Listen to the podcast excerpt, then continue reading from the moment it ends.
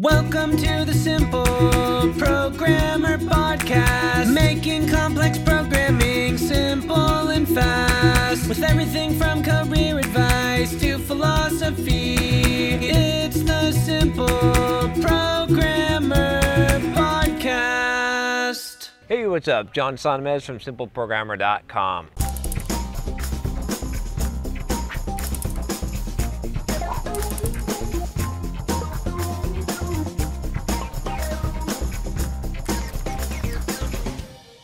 So I got this question about online whiteboards. I did a video on whiteboard coding interviews that you can check out here, but this one is about online ones. I thought I'd answer this. Uh, similar answer, but I think it's slightly different here. So I got this email and he says, uh, I hope you are well. I want to know what are your thoughts on these that I call online whiteboard sites like HackerRank or Codility? Uh, do you think they're a solid and proper way to find good developers? When I'm applying for some companies, a lot of those companies send me these tests, and worse, you have little time to complete them. One company sent me a HackerRank test with a timer of 40 minutes and five algorithm questions. One of the algorithm questions was to implement a binary tree using X, Y, and Z that's nearly impossible to solve if you don't know the answer previously. It's not like that in a real world. Uh, why do companies insist in using this approach to hire developers? If you're going to answer this question in a video, please keep it anonymous. Okay, well, it's anonymous. but, um, okay, so here's the thing. The biggest fear that a company has is hiring a developer who actually can't code. And I know this sounds silly, but a lot, I have sat at the interview table and I, trust me, I have interview developers that actually had multiple jobs on their resume that you could verify that they actually got paid as a software developer, some in senior positions, some in architect positions. And when I asked them a simple coding problem, or I could, they couldn't code. They could not write code. I don't know how they got by. Maybe they're just fixing bugs or whatever they did. But that's the biggest fear that you have hiring a developer because that's an expensive hire, and sometimes it's hard to get rid of people or and, and so and, and sometimes you don't even know because they could bring down that whole entire team there's there's some people that are such a negative asset especially a developer who can't code so that's one of the reasons why I'm actually for doing these online coding tests because I think it's a good filter. Now, here's the problem. This is what people get upset about. They're like, oh, it's not like the real world. We don't have to solve like these coding problems on a whiteboard in a time test in the real world. That's not how it works. True.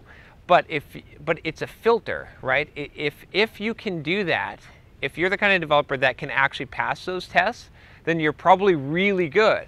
And so when you get a thousand people apply for a job, if you can have a really good filter, right, you're going to lose some of the good people, but that's fine. You don't care because you have enough to choose from that you, you and, and, and you never want to make a mistake, right? The worst thing as an entrepreneur, I can tell you right now, the worst possible mistake that, that you can make as an entrepreneur is to hire the wrong person. That's the worst possible mistake. It will sink you like nothing else. So if you're if you're risk adverse, if you're trying to not make the worst mistake possible, which is hiring the wrong person.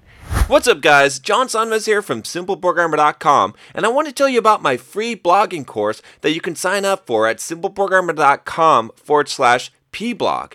Now, this free blogging course is going to tell you how to create a blog to boost your career. It's something that you definitely don't want to miss. Thousands of developers have already gone through the course, the free course that you're going to get by email, and have learned how to create a blog to boost their career, to make more money, and even to grow their own side business. It's something that every single developer should do, especially if you're a web developer, you should have your own blog. I'm going to show you exactly how to do it, how to be successful, how to get traffic, everything that you need to know about creating a blog and even making money from it. Just go to simpleprogrammer.com forward slash pblog to sign up now. Once again, it's simpleprogrammer.com forward slash pblog.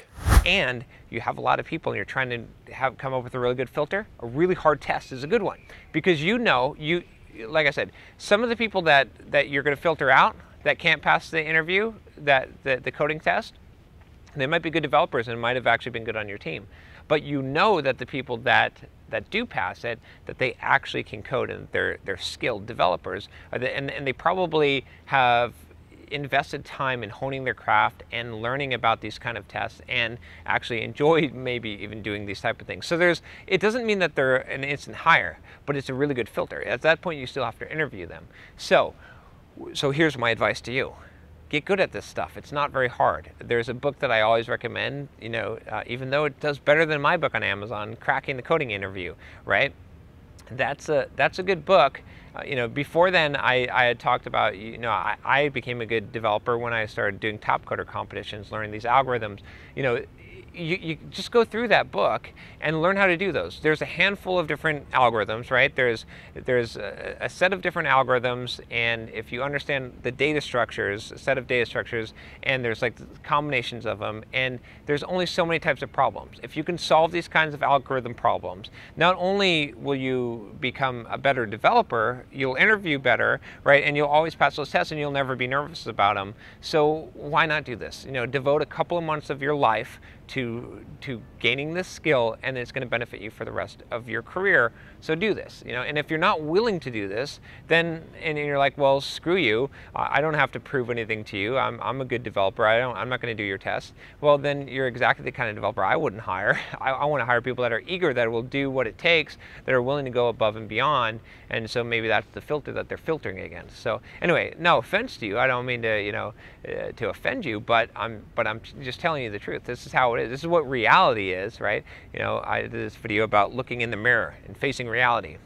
It's important that we face reality. The reality of the situation is companies are doing this. You might not like it you might not think it's valuable but they're doing it. So you can either get angry about it and fold your arms and be like, you know, screw you guys, or you can actually do, you know, conform to reality and actually be able to pass these tests and, and be the best at these tests. You know, it, it's to, to some degree it's a good thing because it means that you, if, if you are willing to devote the time to get good at this kind of thing, you have less competition. They've weeded out the competition for you. So why would you not get good at this? It doesn't make sense to me why you why someone would fight this. So anyway, hopefully that sort of explains the situation for you and gives you something that you can do. Uh, if you have a question for me, email me at john at simpleprogrammer.com. And if you like this video, subscribe to the channel. I'll talk to you next time. Take care.